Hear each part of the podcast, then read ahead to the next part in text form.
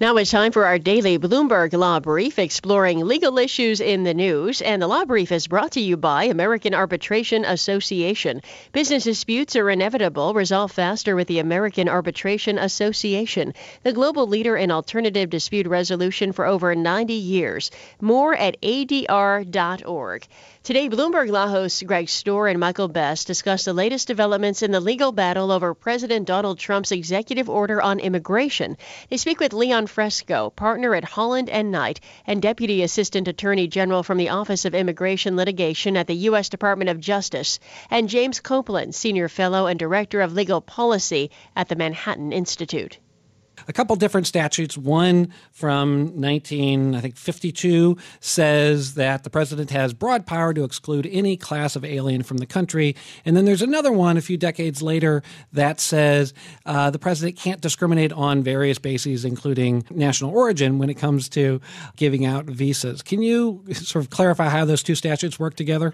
I think the courts are likely to read these as not particularly in conflict. In other words, as long as I think if the President of the United States were to engage in sort of a permanent restructuring of the visa allocation process that was in contravention of the congressional statute, he'd have a problem. But when it comes to that sort of temporary denial of admission for a class of aliens, which is specifically authorized in another section of the code, I think the President, putting those constitutional arguments to the side or any sort of contractual or due process claims, I think when it comes to a conflict of laws type of question between these two provisions of the code, the president's on pretty strong ground there.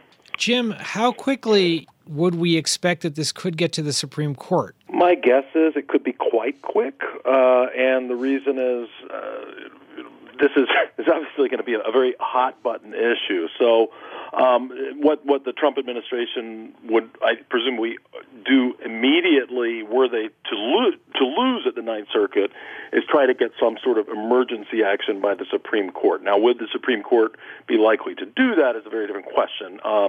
But my guess is there'd be a quite a quick move on it. I mean, these are all very sorts of quick moves. Normally, courts take a long time to decide things, right?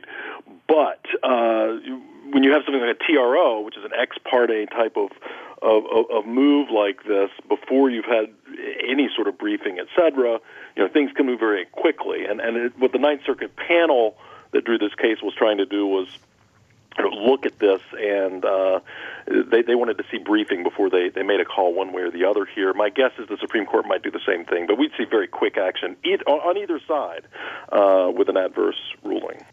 That's Leon Fresco, a partner at Holland and Knight and Deputy Assistant Attorney General for the Office of Immigration Litigation at the U.S. Department of Justice Civil Division, and James Copland, Senior Fellow and Director of Legal Policy at the Manhattan Institute. Speaking with Bloomberg Law hosts Michael Best and Greg Stohr, you can listen to Bloomberg Law weekdays at 1 p.m. Wall Street time here on Bloomberg Radio. Now among the top legal stories from Bloomberg Law, lawsuit overtaking liberties with Hamilton. Investors who say they lost $1.5 million in a scam involving the resale of tickets to the Broadway blockbuster Hamilton have sued an advisory firm that pushed them into the venture.